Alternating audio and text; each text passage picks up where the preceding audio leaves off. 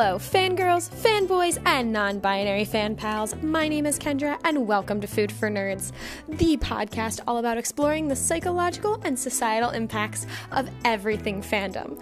This week, you're going to join Jake and I as we dive into something a little bit different than we've looked at before. Primarily, we've been looking at media such as books, movies, and TV shows. Well, today, we're going to go in a little bit of a gaming direction and talk about something a little more current and a little more fun that's touched our lives in different ways. So, if that sounds interesting to you, just keep listening. Hello, everyone, and welcome to Food for Nerds. As always, my name is Kendra, and I have with me today my co host, Jake. Good to see you again, guys. Uh, back again for another week. Um, really excited for what we have for this week, too. Uh, it's something that we thought was a little bit more current. Uh, than some of the things, which certainly I know pique your guys' interest, but this one I think uh, being a little bit more current is a bit more exciting, and I'm kind of glad that we can kind of be a little caught up on current events this way. Yeah, uh, before we really get going, some housekeeping stuff. Uh, you might hear some problems with audio this week and maybe the next couple episodes as well. Uh, for anyone who does not know, my husband and I are buying a house, but because of that, there is a space in between us having to leave the place we're currently living. And before closing on the house, we're actually staying in a hotel for a little bit. So I'm working off of hotel Wi Fi. So Hey guys, editing Kendra here. I just wanted to stick a quick edit in here real fast um, because I did kind of put out what I was talking about here on our social media as just a hey, bear with us while we're going through this time. And some of you guys expressed concern over the safety for myself and my husband since we are staying an extended stay at a hotel now. And in the world of COVID, that kind of concerned people. Um, in the end, we didn't have a choice. We're buying a house. We had to be out of the place we were already living in, and there is a gap. So, this was the safest option for us and for family while we're here. Um, because we are, we can't stay with family members because the family members that exist in this area are older and we don't want to put them at any kind of risk we did choose a suite style room, so the two of us are pretty much here by ourselves, masked up, sanitized up, with a kitchen, which is super nice because it allows us to reduce the amount of time that we're out of the room. So in case anyone was concerned, since some people reached out, we are incredibly safe and okay, and we will remain safe and okay until we are in our own house. Uh, hopefully, that's within, at this point, only a few days away. So, thank you all for the concern, and I just wanted to make sure that was added in as an edit here that we are perfectly safe and okay. So, there could be some glitches and audio things, so just bear with us while we get sorted here. Yeah, it's one of those things we can't quite plan for all the little eventualities. Thankfully, the platform we're using does work quite well. We've talked about our use of Anchor. It's neat. It gives us some flexibility. Um, but admittedly, there are some drawbacks here and there, and that's not even Anchor's fault. More just the remote access of this. So um, we're making it work, and we appreciate your guys' patience again, you know, with any of the little hiccups. Um, but this is one that um, this week a topic, like I said, based on what I'd seen going around. And Kendra agreed to let me drive a little bit on this one. And, Absolutely, and go for it. Present something cool. Um, so there was a release this year, and it was pretty cool um, for a lot of us that are in the gaming community. The game in question is the Tony Hawk Pro Skater series in specific. And um, Tony Hawk Pro Skater 1 and 2 was getting a remake um, with all new um, physics and graphics, but the same maps and the same different game modes, um, the same characters and things like that, but also some other additional features like creating your own skater and creating your own parks. Um, and for those of us that have been playing that series for years, it was exciting, and the thought of maybe another kind of game spun out of the original that's you know seemed to further stray away from the original. It was kind of you know a worry um, but seeing them return to their roots this way one and two was such a landmark landmark kind of game. Uh, it's one of those i can feel confident saying that if you're listening you've either played or seen someone play that game that's either in your family your friends or yourself. Like oh absolutely almost, almost say that for sure. It's just something that came out of our generation, but had this awesome tie with those a couple years older, a couple generations older, and it continued um, even with some of the, the different kids that have, have followed since our our age. So it's a really exciting thing that it's touched such a broad audience.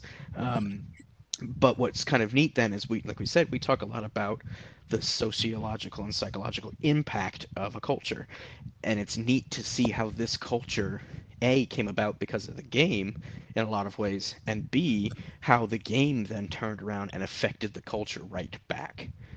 Um, and because of how broad that appeal was for the game, it makes it such a really cool way to see it. It's sort of this odd, rare universality in a lot of ways, where you don't normally have that in a lot of forms of media.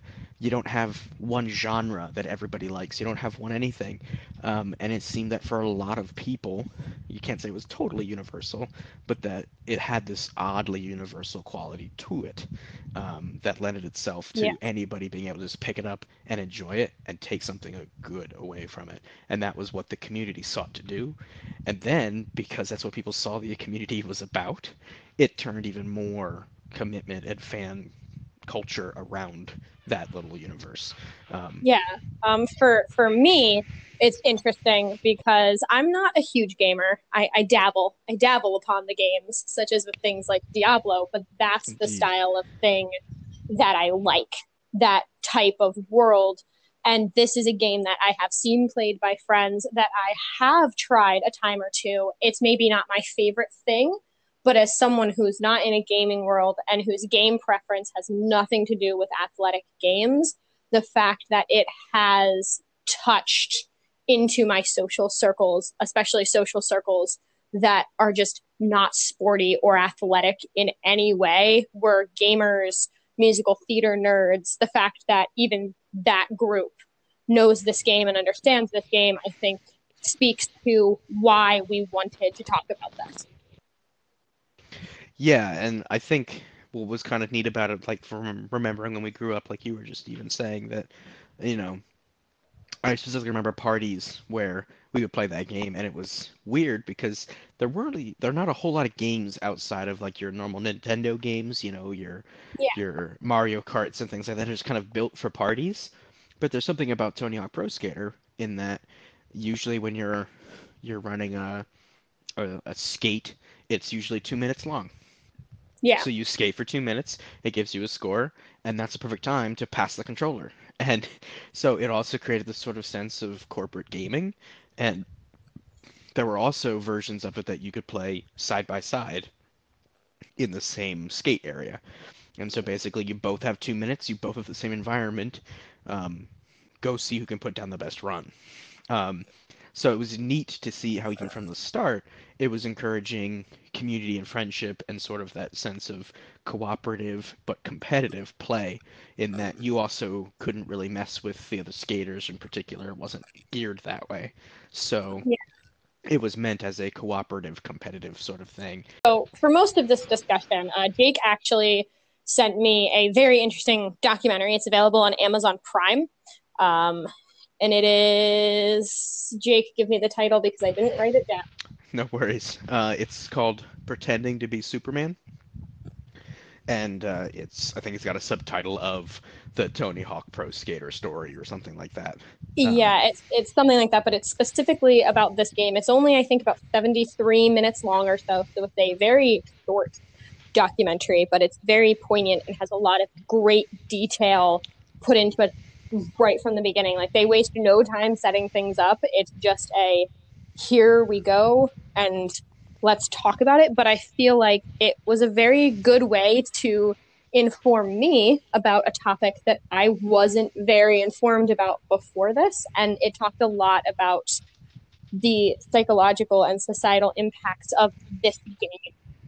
And then in turn, you know, like Tony Hawk, how basically he became who he is to multiple generations and an entire society and culture. Absolutely, and that's it's you know when you talked about how they kind of it sort of started out and kind of hit the ground running, I totally agree. Mhm. And I think one of the things I liked about it is they sort of started what the skate community was in Mhm. the late 70s and early 80s. And they talked about how it kind of fractured and kind of shifted and some things that kind of changed.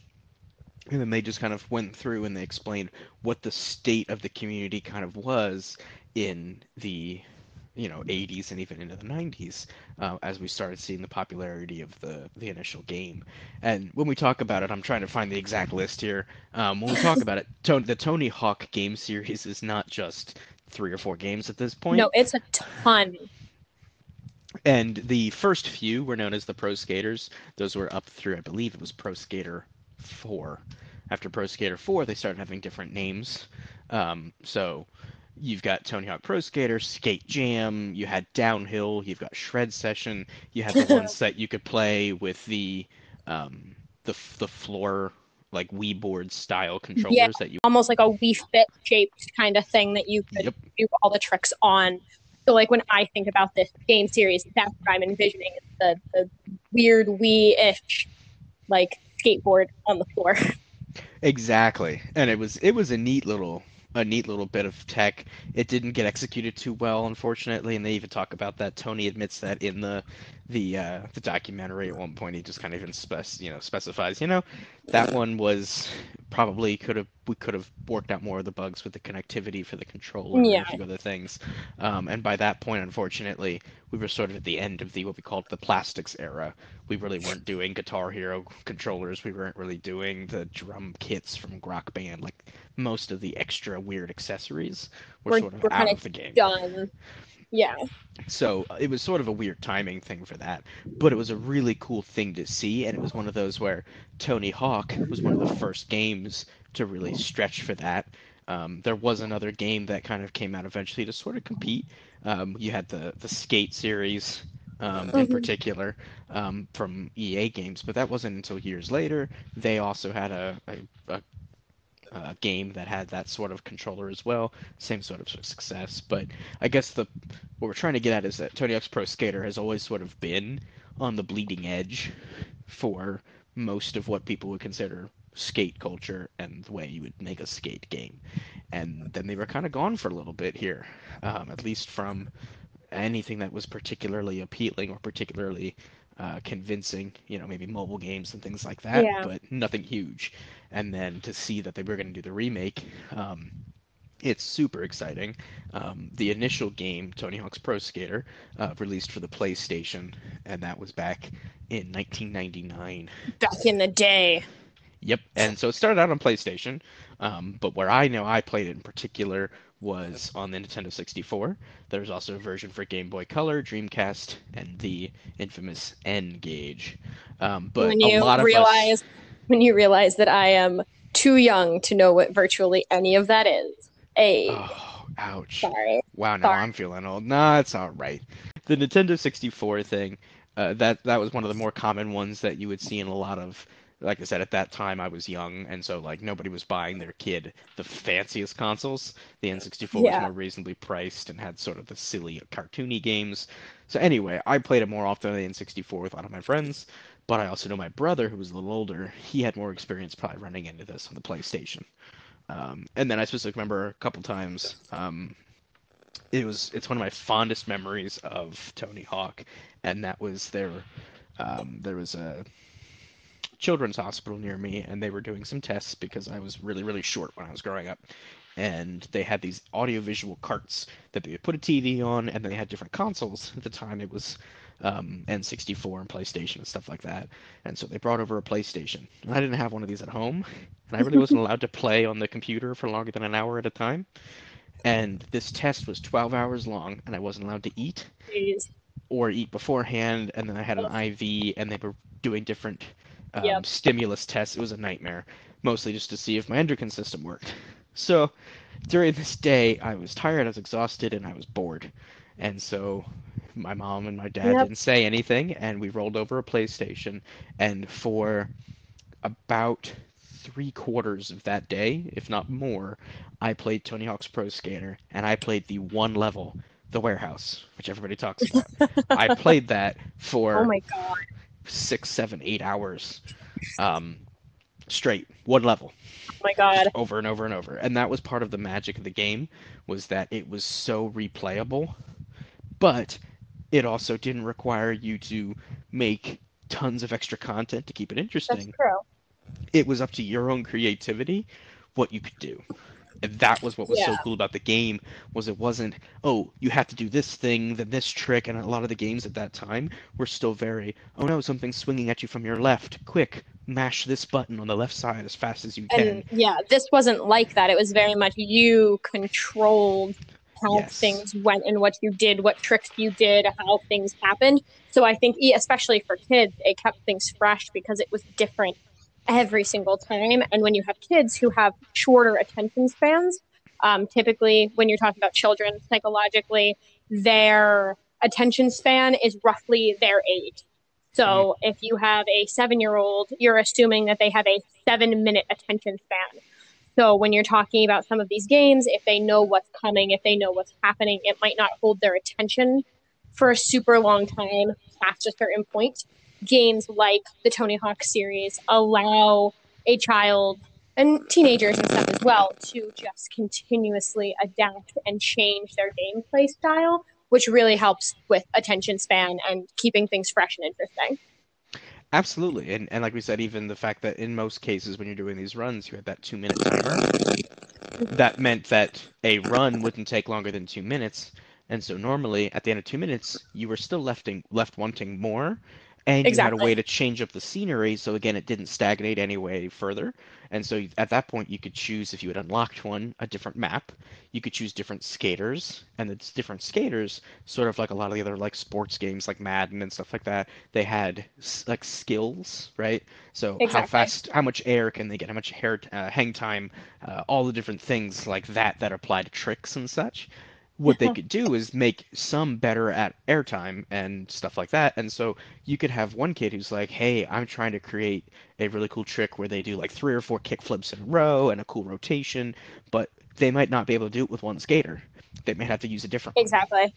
And so that left a ton of potential. So every time you skated, you could just pick a different person and then go, you know what? I want to see if I can do the the famous Tony Hawk 900.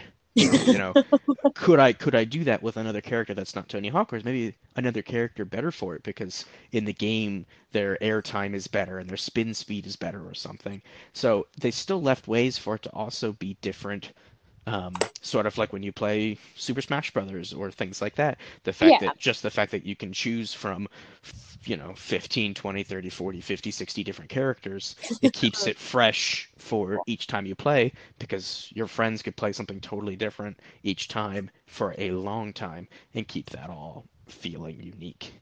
And so you got some of that same stuff being brought over to Tony Hawk. And so what's Yeah. cool is it meant this was a very inclusive sort of feeling game and that was what was cool was skating was you know maybe to that point in a lot of ways Yeah. seen as sort of the counterculture except the people in it the people in it are just like we're just here to have fun we're here to chill we're here to hang out and be mellow Yeah. and they really are mostly that that sort of style of just go with the flow and see what we can do and let's make a cool trick or whatever Yeah, And and uh, for for me, as someone who is not athletic at all, I'm going to say that again: zero athletic ability here. Um, the Tony Hawk games. I know Jake and I talked about this earlier before we actually started the podcast. Really don't require sports knowledge to understand and play. Where like Jake made the connection with something like a Madden Hmm. actually requires you to have a general knowledge of the sport. Where with the Tony Hawk games, a friend could just hand you the thing and say, "Here's the general controls," and you're trying to do X, Y, and Z, and just have fun and see if you can make it to the end thing over there. And it made it inclusive for everybody because even someone as sports illiterate as I am could understand what was going on, and I didn't have to know anything about skate culture or skaters to do anything. I think the only skater I ever knew anything about was Tony Hawk. right well and i think that's what's cool about skateboarding is really there's no rules Mhm. Right? You're not on the, you know, when you're doing real skateboarding, you're not on the same course as anybody else as a rule, where you're following, like if you're at a skate park, just casually, uh, like, you know, people are there. You're usually being polite to make sure you're maintaining your spaces. That's just very, Yeah. it's like lane courtesy at a bowling alley. It's sort of maybe a dying breed, but hopefully not as much.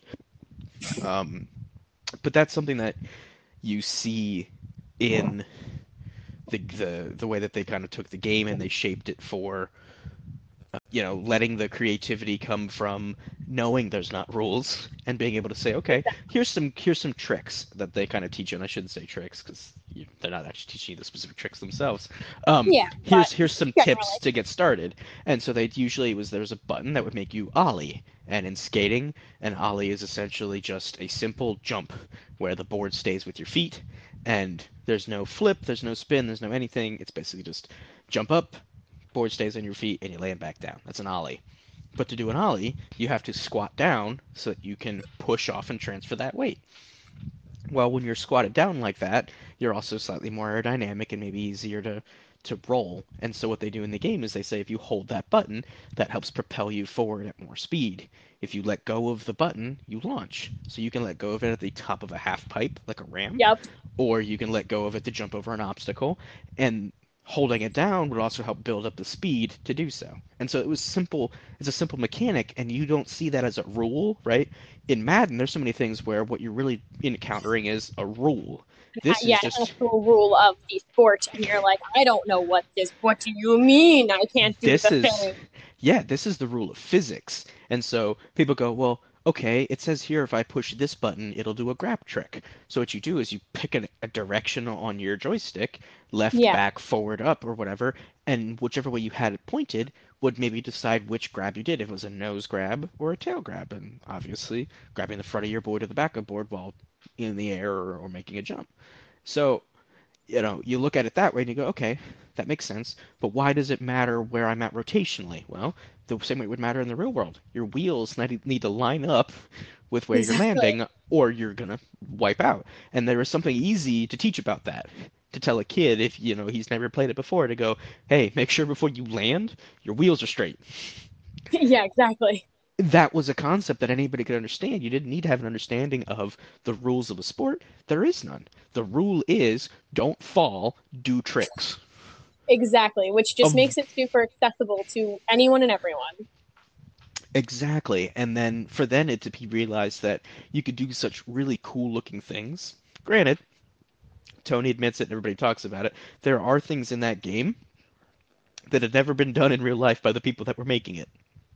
In but fact, to be fair, later down the line, and I'm getting a ahead of myself here, there are Mhm. skaters that took things that people had done in the game that had never been done in real life and then did them in real life. And you have this push and pull where the game pushed into the real world and the real sport. And today you have tricks and things that wouldn't necessarily have existed or might have taken a longer time to appear had the games not done them. Hey guys, editing Kendra here again. As I was listening through this, I still wanted to include my comment that I had in that section, but I do realize that the audio is not fantastic, so I'm kind of going to recap real fast what I said. So essentially, with the Tony Hawk games, the some of the tricks and things that you could pull off in those games didn't actually exist in real life. And as I said, there is this push and pull of culture where the game did things that then pushed real life skaters to try.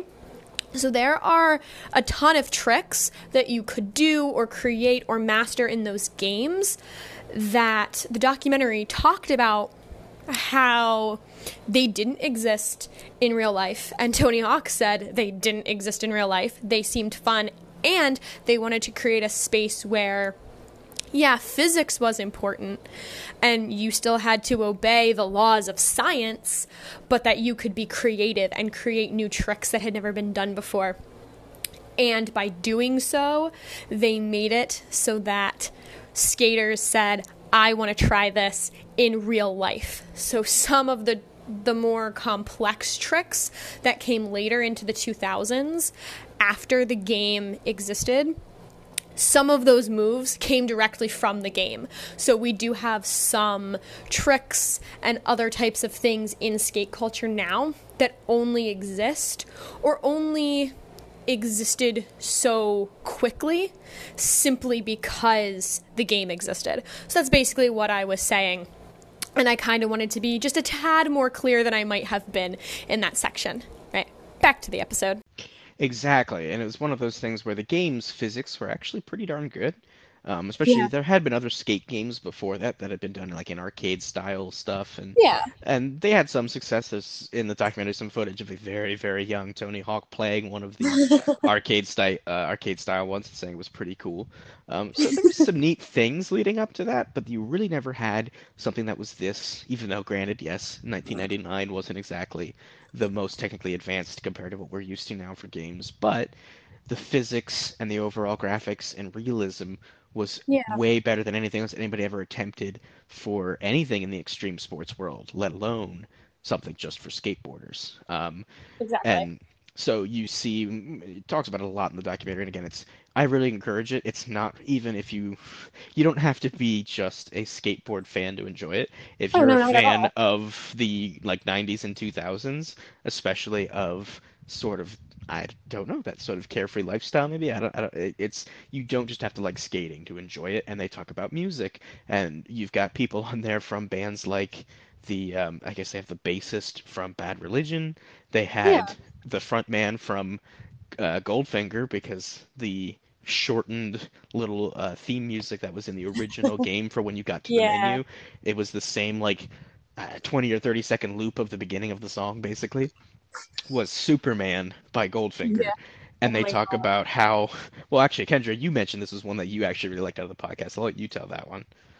I think what's really interesting is the, the music aspect, like Jake is talking about. Um, I'm a sucker for anything music, uh, musical theater nerd, absolute just music nerd in general. I will listen to almost anything and everything except for most country music. I dislike that. But um, that's a hot take, isn't it? Someone's going to get mad at me for that one. Yes, but, they will. but it's just not my style. Sorry. But I'll listen to almost anything. And something that was really interesting to see was them talk about how music was such a huge part of these games that they actually legitimately thought about what was going into the games, what was going into the title menu, what was going into everything. And you don't necessarily see that in a lot of these sports games. But you have this thing where the music kind of encapsulated what skate culture was. Absolutely. Things like ska and like Blink 182 esque music, Oh, my language. Oh my Exactly. gosh. like just that kind of scene and that kind of alternative music really encapsulated what skate culture was and that's why they they spent so much time on the music i think. And kind of what they were saying in the documentary was that they wanted their lifestyle and how things actually worked to be well represented. And as the mm-hmm. games went on they picked different singers and bands that encapsulated what the culture at the time was. And we've talked before on this podcast. We had a soundtrack episode a couple weeks back. This is almost two months now that we did that Yeah. uh, and I'll, wow. I will put that in our description for anyone who hasn't heard that one. But we talked about how music really touches every part of your brain.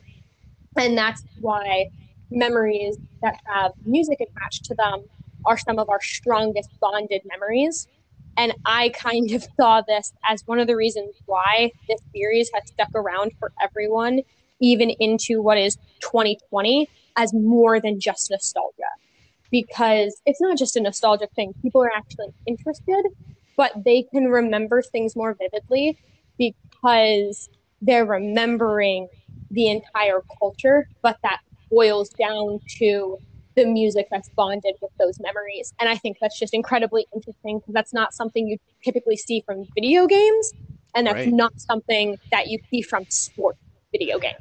Well, that and it's specifically, it's it's not even soundtrack, right? Like admittedly, Yeah. there's a lot of people who are like, oh, soundtracks from games like Zelda, like they have touring concert series that sell out stadiums to go see that. Oh, But absolutely. but to see a game turn radio music huge hmm is not that common. And yeah, you know, No. I, I, I used to tell you be able to tell you some of the different songs on different Madden or or other sports games. You know, I can tell you um, so many different ones that stuck with me and became things that I loved and things that I remember first hearing on a game. But the list of songs on Pro Skater and the different pro skaters that came after, I remember when my my roommate here, um, who was also my neighbor when I was growing up, um, when he moved to the block, we played Tony Hawk Pro Skater 4, and I think at that time it was on his original Xbox, but I could be misremembering that. But we played 4, and that one had Crawling by Linkin Park. And I remember just song. I remember just being like, what is this song? What is he saying? It's super cool. And I know my brother had listened to it and so I got home and I asked my brother and I was like, what was that song? And I couldn't understand what he was saying. When he's saying that my wounds will not heal, he was saying it all weird, and so I tried to ask my like, but I specifically remember hearing it there and going, "Oh, that's something I know. I've heard my brother listen to. That meant it was a popular thing."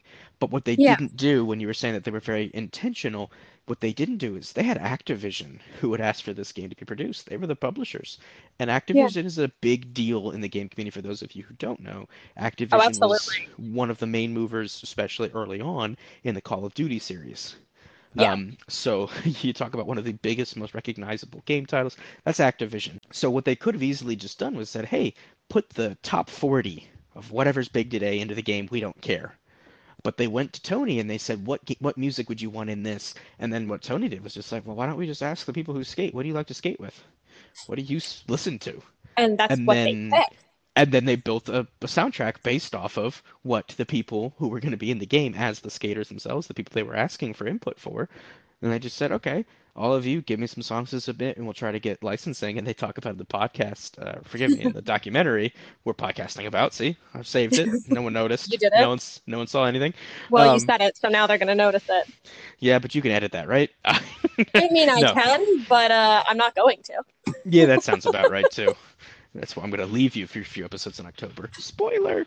Anyway, um, no, the the the thing about um, the music then meant that because it reflected the culture of the whole group, it also meant that it was more accurate than any other game prior to that point because they really weren't capturing you know capturing the full spirit of things. And they talked that this wasn't the first time that skating had been approached by mainstream media to try to see what they could take from it, but it always seemed that once they got what they wanted out of it, they sort of abandoned the culture and just turned it into what would sell. The skating didn't change as a result of you know the different attempts for mainstream media to kind of come in and, and rebrand things. And it was neat to see that it not only just survived but that it also then became sort of the leading voice. And when activision were like hey let's make a game they put together the uh, now famous studio uh, neversoft who made the the initial game and they have the very weird sort of animated logo intro to the game that is iconic to many of us um, and that adapted and changed over the different games. I remember what it was for four. I remember watching it for the first time again at at my roommate's house at the time. So cool. So it's it's neat, like I said, to see how they brought all the pieces together, and that the pieces that should have had all the power, like Activision, Yeah. Actually took the time to give uh, an ear and paid attention to the people that actually lived in that community. And w- look what happened when they did that, especially Exactly. since, you know, yeah, you know there are other skate games out there, but if I say skateboarding game, yeah, you could you could say skate since that's just the name of it. I get that, and that was a good move on their marketing team too. But you look at Tony Hawk, and it's like, like, can you think of a more skate name, a more skate identity? It's Nope. it's it's sort of like when they changed Tiger Woods And I'm sorry, I love Rory McIlroy, but he hasn't hit the point where you say his name and you go, ooh, golf. With just a little bit of golf, and he is very, very gifted. But they gave him the new deal, and again, it's one of those where you can see that it'll take him some to kind of maybe grow into that title. But Tony Hawk Mhm. was already the face of skateboarding. That's then to give him the game, and now on the other side of it, uh, I think you even mentioned it, Tony Hawk, you can't separate that from skating, and you really can't No. separate skating from Tony Hawk, and a lot of that also has to do with the game. Um, Yeah, it's it's very funny because um, Tony Hawk as a cultural icon is something I kind of wanted to touch on in here because he's he is fantastic. he is like his own thing. His Twitter feed It's a riot. my Twitter- favorite thing. Oh my gosh. I, I, I- haven't seen all of his bits. Like I'm sure he's got other things. Yeah, But I know Oh, I've yeah. seen specifically on either face, Facebook or Instagram, I've seen where they take the collection of his tweets about Yeah. the times people don't recognize him or they do recognize him. And it is the funniest thing because admittedly, um, while he still looks Yeah. quite good for his age, um, his hair is kind of grayed and he's got some wrinkles here and there. Like he's definitely aged from his youth. Um, and he's still also quite capable. They proved that in the documentary. Um, Yeah. but they basically they were like, hey, um, he went to like the, the airport once and the TSA agent was like, oh, um, like Anthony Hawk or whatever. Oh, yeah, I guess that makes you Tony Hawk. Yeah, I wonder what that Oh. guy's, wonder what that skate guy's up to or whatever. And, and Tony Hawk's just like Tony goes, probably Hey. going through TSA. like something like that. Where it's, and you're just like, oh my gosh, you Or are like comedic said, gold. He was on an airplane and was trying to stow away a board like Yes. above him, and someone was like, "Oh my god, like, do you know Tony Hawk?" And he was like, "I don't know, do I?" He has some of the so good. he has some of the wittiest comebacks in a way that's not mean or anything like that, but just sort of like as those of us who would see him and recognize him or hear it and know it and all that, it's Yeah. absolutely a riot to us. But again, it's another one of those things where it's it's unique because he is somebody who in the skate community had fame, but not really in mainstream until sort of some of the stuff leading up to the game and then especially because of the game. And he then we also talk a little bit as an example of something else that tried to do the same sort of thing, but not in the video game way, we look at how the X Games tried to kind of monetize and, and create a competition around Yeah. skating. And when they first came in and started doing stuff, they had their announcers and you know the, the the commentators and stuff, and they were trying to hype it up as something that it just wasn't. They were trying to make it raw, Yeah. more aggressive, more all these things, and that's not the skate mentality. It's all more about that creativity and flow. Yeah, and I And so- remember like with the X Games for a while there when I was younger, my brother was younger, like my parents being very worried about us watching it because it became how dangerous like skateboarding and stuff was that these guys got hurt so much and it was so intense. And when you're watching this documentary, you're realizing that it wasn't that. It was the marketing of the X Games that kind of created that. And yes, guys did get hurt. Tony Hawk talked in the documentary about how, like, yeah, he got hurt because you try tricks and you fall. But that can happen with any sport. Yeah. Look at fo- football is one of the most intense, most dangerous sports. But you don't have any parents going, "I'm not going to put my child on the Pee Wee football team," or "I'm not going to let my child play football in high school." I'd say that football is more dangerous than something like skateboarding but the, mar- the marketing for the X Games put it into parents' minds that if your child does skateboarding or biking like this, like they're, they're going to die a young, horrible death on the concrete.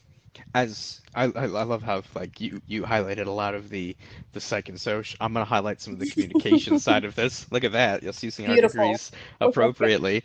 You look at it and it's like even just the verbs and the the terminology they use to describe the things going on in the X Games. What did they call those activities? Right. So it was BMX and skateboarding all that stuff. What did they call them? They called them extreme sports. That's why they were the X Games right? What would what would we technically probably call them now in the I wouldn't call it even PC. This is not a politically correct thing, but what would we call it now in maybe a slightly more evolved way of of viewing the term? We'd call it an action sport. Why? Oh, because it doesn't really suggest as much danger as extreme sport. And then honestly, if you're wearing your pads and you're being careful and you're skating and you're, you know, taking your time learning to run, you know, walk before you can run kind of stuff, right? As long as you're doing that, you're gonna be okay. And you'll notice it's something I'm I'm cheating. I'm looking at the Wikipedia page again for to remember some of the specific dates. Um, but in particular, you'll notice that the art for it for the cover for the game is Tony Hawk wearing elbow pads and knee pads and a helmet yeah. and all of the gear. And exactly. in street skating, that wasn't always necessarily a thing, but Tony Hawk never once suggested it should be done unsafely. And then in the game, there was tons of things like uh, disclaimers at the beginning saying, "Don't do this unless it's a regular," you know, like all the correct things, not encouraging kids to skate on the streets illegally or to impact yeah, exactly. traffic or to do anything unsafe. And that's just it. Is it portrayed that well and it also in some ways was nice because it meant kids could have a place to just try crap out without hurting themselves um, and they talk in the pod in the I almost said it again they talk about the documentary how how the guys um, who were part of it one of them particularly Rod, rodney mullen uh, one of the bigger names out of that game um, rodney mullen was actually injured for a time and he didn't normally do much with video games but well, with all that time laid up, he had called Tony Hawk, who was one of his best friends, and Tony was like, "Hey, take a deep breath. You're gonna heal up. You'll be back at the the rink and the the, the skate parks in no time. No big deal." But um, in the meantime, if you tried the game? And it was something that, yeah. you know, it again uh, Rodney didn't really do the game thing, but there's something about it that is so either close to real life with just enough creativity and fantasy to keep you wanting more. There's just something magical, and it was sort of a flash, a flash in the pan of brilliance because they even say that uh, in the documentary, Tony Hawk actually had taken a previous meeting at Nintendo before yeah. before PlayStation, and that there was some other groups um, um, that he had worked with in particular that had even given him some game footage and some some gameplay to try out that was okay but not great and eventually it was something i think they said it was turn 2 gaming and i forget turn 2 turned into rockstar games which you guys would yeah. know for uh, red dead redemption game of, uh, um, uh, grand theft auto and uh, oh man, that's another big one that I'm blanking on, and someone's gonna hate me for missing it. Um, oh well, I played you said from, the two big ones. I played him for Max Payne too. Um, the Max Payne games were great. Anyway, Rockstar, big big name. Uh, they they made an attempt. It wasn't quite what he wanted. It's he's basically he described. He said it felt as hard to learn as it was to learn to skate. And the whole point was this was not meant to be exclusive you didn't want to have to train to be a skater in a game the way you have to in real life. You want to pick up the controller and make it feel like it's it's a beautiful, effortless, flowing thing. Exactly, and that's what I think is so wonderful about these games is that Tony Hawk did want it to be so, and I I do think this all comes down to Tony Hawk specifically and who he chose, like with Activision, chose to end up going with them because he had gone and seen some other gameplay and stuff. And he specifically said in the documentary that he wanted it to feel correct. He wanted it to feel right. And he went by feel instead mm-hmm. of by what's popular, what's now, what do what are the kids playing now. He said if it didn't feel right, he didn't want to do it. And I really do I credit that had he just gone with what other people were trying to push him into doing originally, it probably he probably would have ended up going with Nintendo and it wouldn't have been it probably would have flopped because it wouldn't have had the same just integrity that it does having come from Activision who listened to the community and he said it felt right and you know the big man of the the skateboarding world if he said something feels right it probably was and that's something beautiful, like you said. The I love the, the choice of word there. Back to my, you know, the com degree. I guess I love the idea that it was it was integrity. They stayed mm-hmm. true to the identity of what the skate community was. And what was cool is, in a lot of cases, if you were to sit here and be like, okay, internet, tell me who the best best player in the NFL should be, so we can name our next football game after them. Oh my god! Do you have any idea how many contesting opinions you would have? And not only that, how hostile it would get. Yeah, people would people throw down. People throw absolute pans over the NFL. I have seen almost drag out fights happen in my own family from the NFL. It's like, guys, excuse me, they're just running around with a ball in stirrup pants. Please. But uh, but imagine trying to tell them that one player in the Yeah. entire league is the one that should be seen as the one that has the game. Now technically they kind of do it. They sort of do it every year with the Madden cover photo Yeah, where they- they talk about yeah. it, right? Someone. But that's that's a yearly thing. So it's always like, oh, if that wasn't my year, next year will be my year. You still may be pissed that maybe you thought you had the year that should have gotten you there, but whatever, right? It's not the same as a series like the, the Tiger Woods and the the Tony Hawk and some of these other ones. And Tony Hawk's in particular is just a great example of, you know, just what the name association creates Yeah, for Tony the credibility and the Tony fact Hawk that is culture at this point. Like he is Yeah. skateboarding, and he And- still is to this day, even though it's been so long. What the first game came out in '99, and he had been in he'd been in the Yeah. skate scene since even in the 80s '80s. and and what they they you know kind of talk about is just his um, even his style of skating so early on in the competitive skating world would have been doing what they called vert skating short for vertical. And that'd be the stuff where you're in the half pipes or in the pools and things like that and your tricks are up one side and down the other and up one side and maybe a jump or a trick to balance oh, on Oh, that's the edge of the right? And that's vert skating and that's what tony hawk was good at. That was his competitive thing thing. because that was that was what the pro skaters did in the 80s that's where you compete in the 80s and 90s and what was weird was then when in the 90s they talk about how the game you know not the game forgive me but the sport kind of went underground. And then people were just building vert ramps in their backyard or people were skating in their own you know they'd make something in the corner lot but not really a park or anything. It was Yeah. much more private and backyard. And also then because the skate park started closing anybody who didn't necessarily do that and was really more in the skate scene too they would also start doing more like street skating because they didn't have a park and that's where you saw less of the i'm going to roll up a half pipe and down a half pipe that's when you saw i'm going to grind off this i guess i'm going to jump over that i'm going to ride down these stairs i'm That's going where the rail thing came from. I feel like that's Yeah. where like you you you, you think of skating and you think of kids running down. But I think that's why my mom and dad were kind of like no skateboarding because first you have the whole X game things. And then you have like, oh God, my son is gonna go out there and be a delinquent with his his uh his spray paint and he's gonna he's gonna grind down like the things of a school and and spray paint some Nazi symbolism and God, it's the downfall of society. Well, and something I loved, and and we have to remember, I'll date myself here. 1999, when the game released, I was all of five years old. I was remembering. Three, I I know you, freaking Three. child. Three. Um, as far Sorry. as as you're good, as far as the the. I mean, you're not, but we'll, we'll forgive you because you're the actual host. I'm just the co-host. Although Yeah, this week it's my show. Oh uh, no, okay, no, please don't. Please don't leave me. Um, but in in 1999, like I said, I would have been five years Yeah. old. Um, so I, I didn't necessarily have all of uh, remembering of the the different ad campaigns and things. So when I saw the documentary, they started with one of the ads, and I went, "Oh no, this is not good," because this is the way it started out. I was thinking it was going to be something that was going to be contrary to the things they were saying. And I'm like, "Oh no, this this there's no way they would choose this ad for that." And what it was was, yeah, there were a couple kids that were skating. They didn't look like hoodlums or anything like that. Um, but they were skating, and then there was a cop car that came up behind them. And when the two cops got out of the car, they were like, you know, hurrying out as if they needed to pull them aside because they'd been jaywalking or something. And what they do is they take out skateboards and they get on the skateboards, and then it's okay.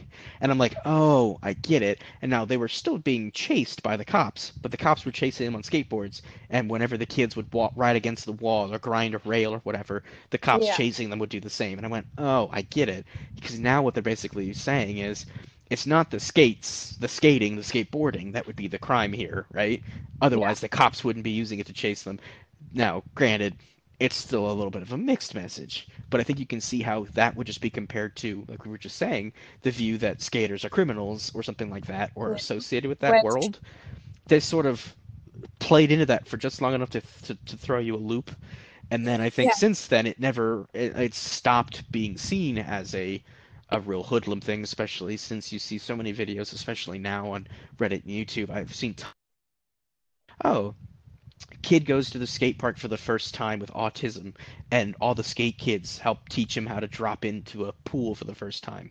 How you, Adorable. you know, how do you drop off from that edge and keep your wheels down? It's it's a bit of an art form. How do you do it? And so they taught him, and then when he did it, they all like cheered, and that became a thing. Then after school, when they could, they'd meet up and teach him tricks. It's things like that. And here's the thing: that's not an isolated incident. No, there's not... one um, that I love of a mom who took her little girl, and I think this is going to segue really well into something else that I was on my mind when talking about this. Please. Yeah. Concept was there's this this mom with this little girl, like young girl, and she went to the local skate park and she said she was really worried about how people were going to treat her kid because her kid is tiny and there's all these really tall, really big, mostly teenage boys and they're all, you know, in baggy pants and and helmets and stuff and she was worried that they were going to like run her little kid over or they were just going to be mean because you know they're moody aggressive teenage boys and she said it was it was heartwarming to watch that one of these kids you know skated down and was like hey honey are you doing okay because this little girl looked terrified and was stuck to the edge and kind of took her under his wing and showed her what to do and how to start and the mom said it was one of those things that now they go back all of the time. And I think this has been circulating for at least 10 years on Facebook, this it's, story. It's it's been around, I know the one. yeah. And, here's what's cool is even in that story, there's a couple pictures and a couple little video clips that had posted to go with it. And when you look at it, um, you can see that it it isn't just him then his Mm-mm. friends pick up too and i think that's just kind of it is the idea that these good things they're not flash in a pan that way with this community no. in general the skate community like when you go to the skate park there must be just something about the act of going to a skate park with your board you're already going there not you're because you're in a rush you're there to go have fun and there's something about i think putting you in that mode the same way you might have some of the same connections that i used to with friends at a bowling alley yeah exactly. That idea of you're there to relax, but it's a mutual space, and you can come there together or apart, and you can make new friends. Maybe not as much at the bowling alley, but that's just it. That's part of what skating was so different. Yeah, but is uh, that community, the people that were into it, they were much more ver- verbal and vocal. But yeah. you were saying that ties in. I'll let you tie that in, in please. Yeah. Thank you. Um, there's this thing that they mentioned in the documentary, and they mentioned it slightly, but I think that ties in really well is that these games kind of gave a spot for women and minority skaters and athletes that hadn't been given before. And I think that impacted the culture of skating. That's why you have, even though it's, you know, primarily teenage boys at things like skate parks, that when a little girl comes in, it's no different than if another guy came in. And that it, it goes beyond like ethnicity and race. And it kind of is about these games. We're the first to feature women and minority skaters. And they did this before other sports games did. And even to this day you know football is a man's sport. You're never going to see a woman football player in a madden game it's just not going to happen i mean it could maybe one day but skating kind of transcends the idea of, of gender and race and all that kind of stuff. And I thought that it's, it's just really cool to see like a mom be like, yeah, these kids treated my small little girl with the same amount of respect as they did their own friends. And I think that's just really beautiful.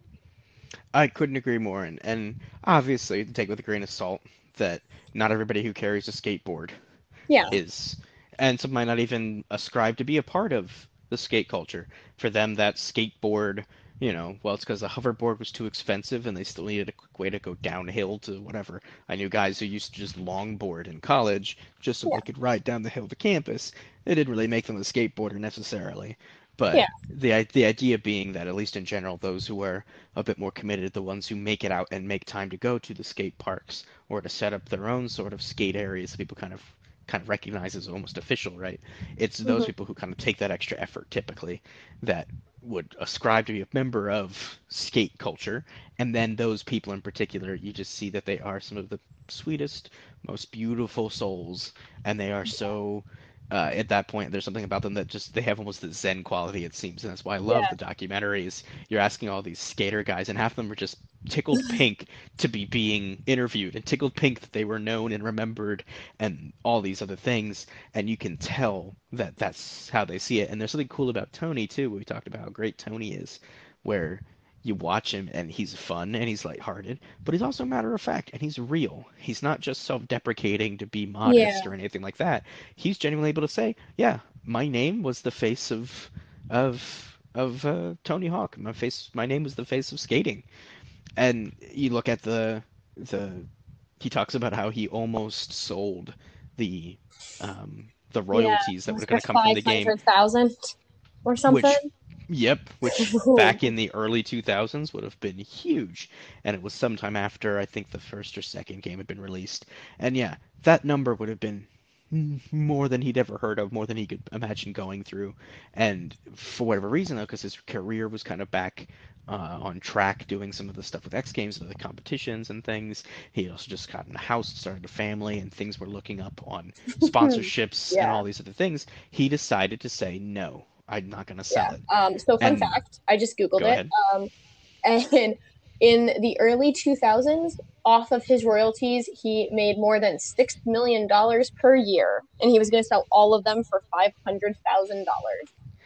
And be real, that's like we said, that's just the royalties. That's Just the not royalties. the bonuses. That's not Mm-mm. the payments for working on the game and things like that. Just royalties. That's and that's not his skating career itself. His Nope. product line that he sold with I've had actually a few different pairs of skinny jeans back when I could fit into skinny jeans. Um, uh, but I also had a lot of his flannels and some of his hats and stuff. So like that's not touching any of the things that we associate with his name. Nope. Just the royalties, which is just the people who purchase or have had to copyright his or you know share the trademark um, in their you know references for things. That's ridiculous. And so Yes. it's one of those. It's neat to see that he didn't sell out the rights and somehow get lost from the shuffle.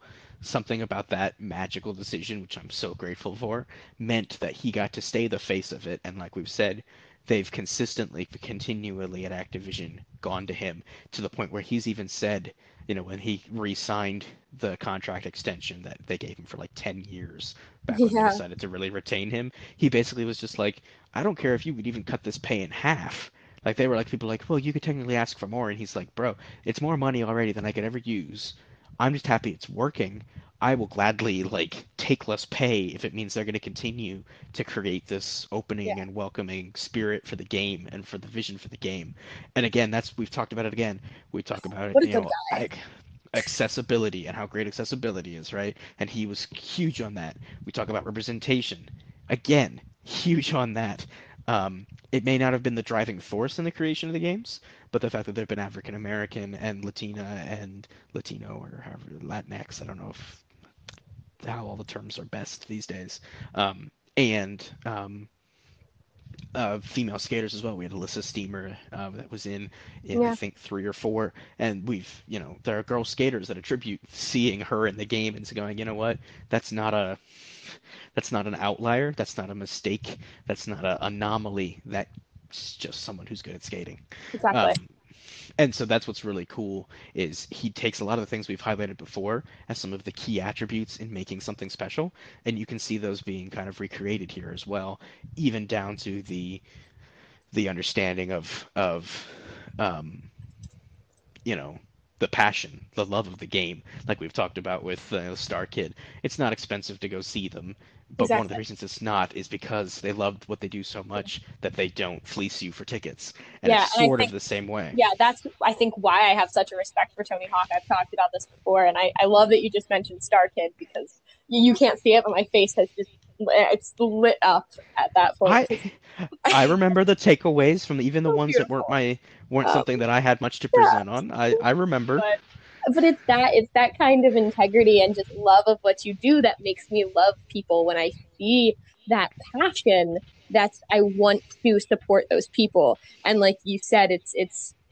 video video games can be pricey or expensive but um it's still accessible for a lot of people. It's still something that most people can get. There's always sales. There's always coupons. It's not this unreachable thing. Well, slow your roll there because I actually happen to know because I bought the one that is the new one that kind of spawned Oh yeah, how much is it? the, the the demand for the documentary. Um, here's the cool thing: most games, for those of you who aren't familiar, from what we would call a AAA publisher, which would be places like Activision or um, EA and some of the other big names Like in gaming. Blizzard. Blizzard, exactly. Uh, a lot of those, although Blizzard maybe isn't the best example, but a lot of the new Oh. games from those companies Yeah. are usually about sixty dollars when new. yeah, 60 ish. That's that's been the new run for a lot of those games. Here's the cool thing. This game, yeah, I think they part of it is they acknowledge that it's a remake, but it is an excellent remake from the ground up. It's not one where they just take the game and they kind of jazz it up a little bit. They rewrote the whole thing so it is beautiful. It's all new physics, but it's meant to look just like the old one. Um, but but it's technically also two games in one plus extra content that weren't available on the original version of those two games right being able to create a park that's more advanced than you could in the, some of the spark, uh, park creators that you had in the games before and the first game never had a park creator so you're already getting more from the first game if that makes any sense? Yeah so you've got the first game the second game. You can create your own skater you can create your own your own uh, park. You can skate against friends there's a multiplayer mode there's all these different things that make it more than it had been at the time or build on the best things of the series and just take them to the original two. So all of that's to say there's a lot of value in there. It's $40 Are you serious? and that's that's the starting price. That's not the 60 it's 40 and like you said see- it's yeah. also available on pc the epic launcher is where you would download it on pc and i have it. Um, and epic does sales all the time. I didn't Yeah. get one on sale this time because it was that worth it just to have it new and 40 bucks is doable for me. Um, and I thought that worthwhile, and I've gotten so much playtime out of it recently. It's perfect. It's two minute runs, so put on an episode of one of the shows we've been talking about. I love to Um, I love to see this though. This like just helping people be able to have something that's so beloved and brings so much joy. It's like if you love what you do and you're giving it out to people for the love of the thing, like that's just what I love to see. I can't say that's necessarily Tony Hawk specifically, right? But Um, it's I- that I whole it folds into the world that he helped create. If he hadn't done this earlier in the in the late '90s and early 2000s and set up what this brand is, I don't know if it would be the same way. So I credit that to him a little bit based on what people expect Sure. from the brand. Yeah, I, and I don't I don't sense. think that's yeah, I don't think that's an unfair thing to say. And like I said, that's part of why I was, you know, we've we've talked about how it's not just that the game embodies the spirit of the things that make a good fandom, but specifically Tony Hawk does seem to either embody them, encourage them, or maybe even drive them in terms of how it was seen in the game. So again, we see it just in the inclusion of the different people. Like we said that they had Elissa Steamer, um, who was the one who was included in the game, the the the woman skater. Mhm. Um, she was released in the initial game.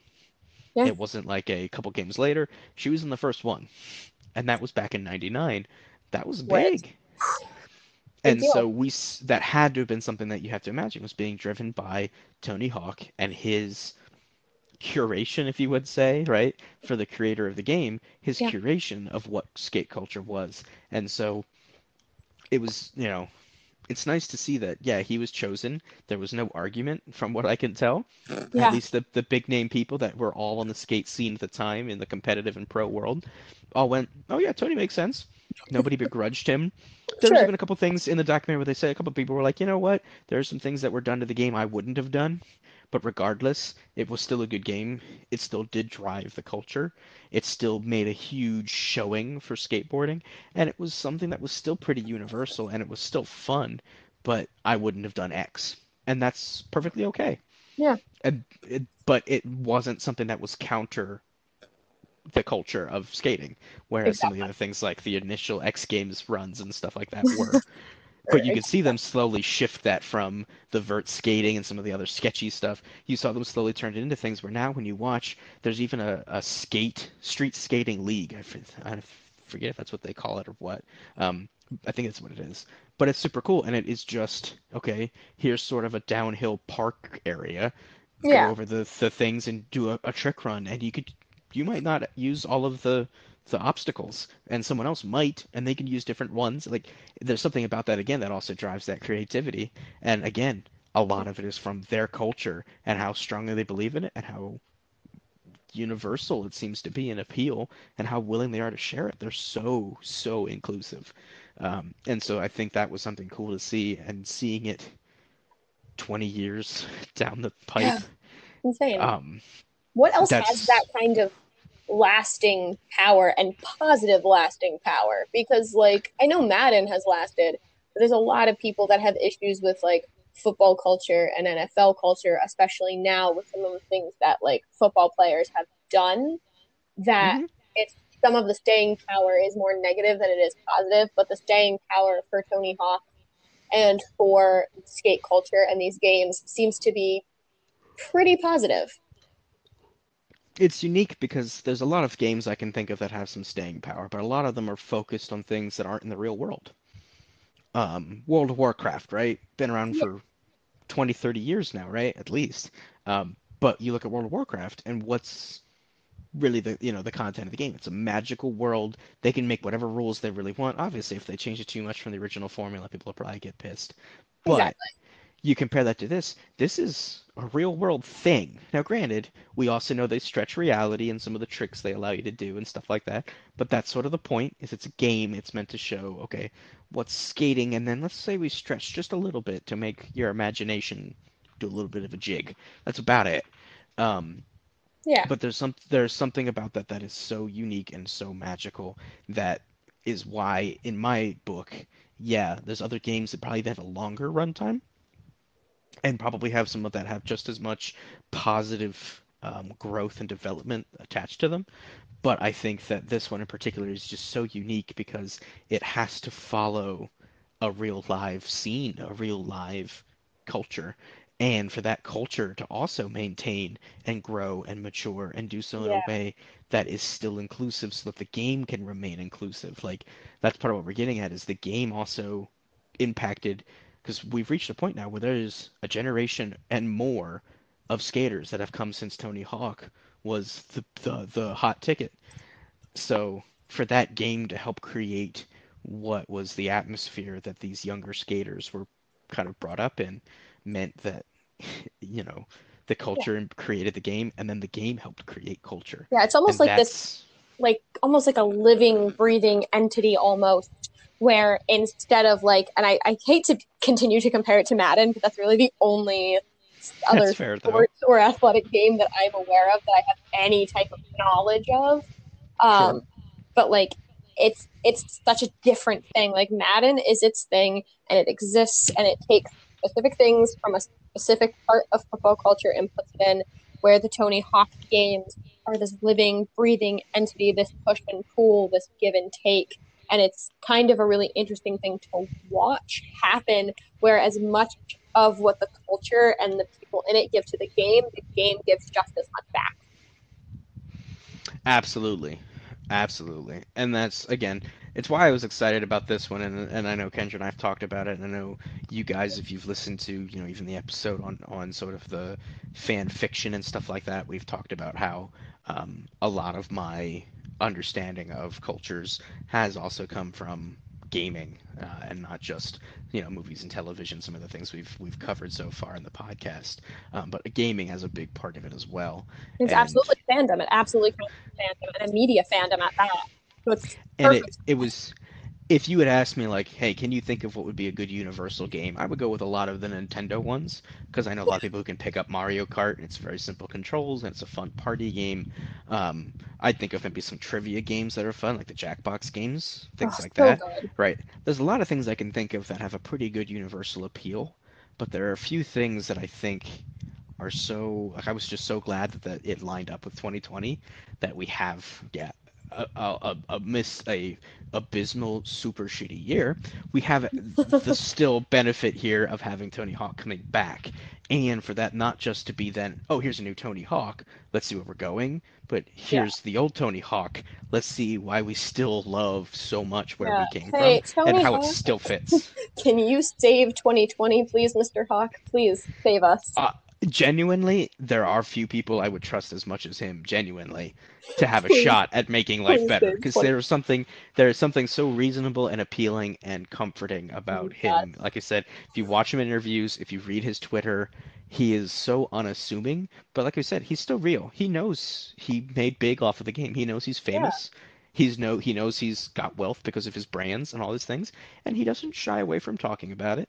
But there's something about him where it's just like he realizes man, I was just in the right place at the right time. I knew the cool people. I knew the right people. I was good at what I did, which spoke well, and that's how I ended up here. And he's just glad that he created what he created, and you saw it again. Like we said, you could see that spirit even when he was still younger, and he got the chance to say, "Now hold on to my royalties," and not to ask for more when they re-upped his contract because everybody yeah. kind of said you could make more. I was honestly surprised when you said six million a year. I'm yeah. like, you know what? I could have seen that being much bigger later on, especially. But he didn't um, care about the money. He cared about the game, and he cared about doing something that he loved, and I think that's beautiful. Yep. You go, Tony. And he's, and it's nice because also a lot of people look for more money just so they can be richer. Yeah. Right, or so they can live nicer he was like, you know what? I live pretty comfortably with what I'm doing. So yeah. why why up the terms of a deal? Um, exactly. So it also kind of suggests, like we said, that maybe the skate community has some things figured out. It seems a lot of people in the skate community. Shout out to one of my favorite members of the skate community, and that is Chris Fairbanks of my favorite podcast, Do You Need a Ride? Um, he's a he's a um, a comedian and a skater, and it's something that I absolutely love because his Instagram is full of him skating and full of those heartwarming stories. There was a an older woman, a middle-aged woman on Instagram a few years back who had had, um, I guess, yeah. some sort of terminal cancer, and he um, and a bunch of people had watched because she and her son or her, husband or maybe had created an Instagram just for her to learn how to skate, and it tracked her trying to do a kickflip and do all these tricks and do these different things on a board in her living room, even as she sort of declined in health. Um, and the whole skate community would follow her and comment, and they knew her by name, and the pros had met her, and like she just became part of the skate culture because of this uh, until she passed and so it was something that he had posted even in 2020 here as sort of an encouragement that, you know, look, she learned how to skate in her bedroom or in her her, you know, living room. Um, with some some cool tricks and some cool practices. Yeah. What you know, what's to stop you guys? And so I mean, for um, me, it's a coordination. I would say if you oh. met me, I can't stand on two flat feet. You try to put me on a board that moves, we're gonna have some problems. So that's I, what's stopping me if he's asking. Uh, I very nearly wiped out in college trying to do that longboard. I usually did a, I had a usually a crappy, although I really liked it, uh, Walmart, um, like the Walmart brand, but it was again yeah. I still liked it. it. Had a nice big shock. But anyway, the BMX bikes or like a mountain bike, that was a lot easier for me to ride, and I was just as fast. I tried doing the skateboard. I don't know how to slow down well, and it's like, oh well, carve. I don't know how to lean far enough without either like totally just pitching the thing. I have no idea. I tried, I couldn't figure it out, and I almost died going down exactly. that one hill. Um, what's stopping but, us? We have no coordination or athletic ability. That's what's stopping us. But I appreciate the sentiment. Ah, excuse me. I played soccer for eleven years. I have great feet. I mean, uh, I played. I was. I was a field hockey goalie, but like and I was a and I was a gymnast for three years prior to my soccer career as well. Ooh. So I'm good at good at balance. Uh, it's just admittedly there's something about that. Plus, I think I kind of was a little bit older when I started to have any interest in it, and by that point, I really had nobody who was going to be able to teach me well. I didn't have enough drive because I just like soccer more. Creative stuff wasn't as much my stuff. Constant action, which if I'd gotten good at skateboarding would have been the case. But when you're not good at skateboarding, it, it's a little tedious when you're a kid, especially as excitable as me. So anyway, it's just it's it's neat to see in the skate community that the big names um, and the the people that are in it they vary in age, they vary in style, they vary in so many different things. But it does seem that they all have one idea that anyone can skate, anyone can learn to skate, anyone should be allowed to skate. Exactly. That it's just it's this big happy family of why you know Tony Hawk says it all the time. He says he doesn't understand how the people who like the mainstream sports, the football, the base, baseball, basketball, how they didn't come to love it because it's got so many of the same elements of a little bit of skill, a little bit of risk, a little bit of speed, and a little bit of, of creativity, all those different things that so many people love about football and basketball. It's just, it has to be kind of ex- exhibited in a different way. Um, yeah. But it's neat to see that, like we said, he even pays attention to the fact that it's got such a broad appeal, and he seeks only to really share even more. Even though it'd be really tempting for that group to make, you know, if you're pro, it'd be really easy to be like, you know what, I want this to only be me, so only I get paid for this to do the X Games. But no, it's anyone and everyone comes up, shows up, and if they can, if they can throw down a good trick, everyone's gonna give them the benefit of the doubt and, and give them an old route. So yeah, it's yeah. It's fantastic. Um, and and with that, I think we are actually out of time for today, which seems crazy because it feels like we've been talking for five minutes about this. That's how interesting this topic is. But um, uh, before we leave you guys this week, I did want to mention that we put a challenge out last week for you guys, oh, and. No. Oh, did we meet that challenge? So last week we talked about white collar, and one of the things that we got into was how Matt Bomer kind of made fedoras popular. And we talked about how my wonderful co host Jake here has some embarrassing fedora pictures from his time in high school. We did mention in the episode that, yes, while Matt Bomer made it possible and popular because he looks so good in it, not yeah. all of us can do what Matt Bomer can. Um, and so I offered to, to give some evidence to that if you guys gave us a little bit of extra interaction this week, which and, you guys ooh, easily met the challenge. So I put it out on Sunday. I put a picture out of the white collar logo and I said, hey, like Jake said in the episode, if you can get us 20 likes or 20 comments on this picture, he will give us fedora pictures from his high school years. And let me tell you guys, within 12 hours, we had like 30 something likes, and they're still going. So if you would like to see pictures of Jake in a fedora looking absolutely ridiculous, they are on our Instagram. So do with that information what you will. Uh, it's it was worth it. Like I said, I'm glad that you're getting the feedback, and I'll be also honest.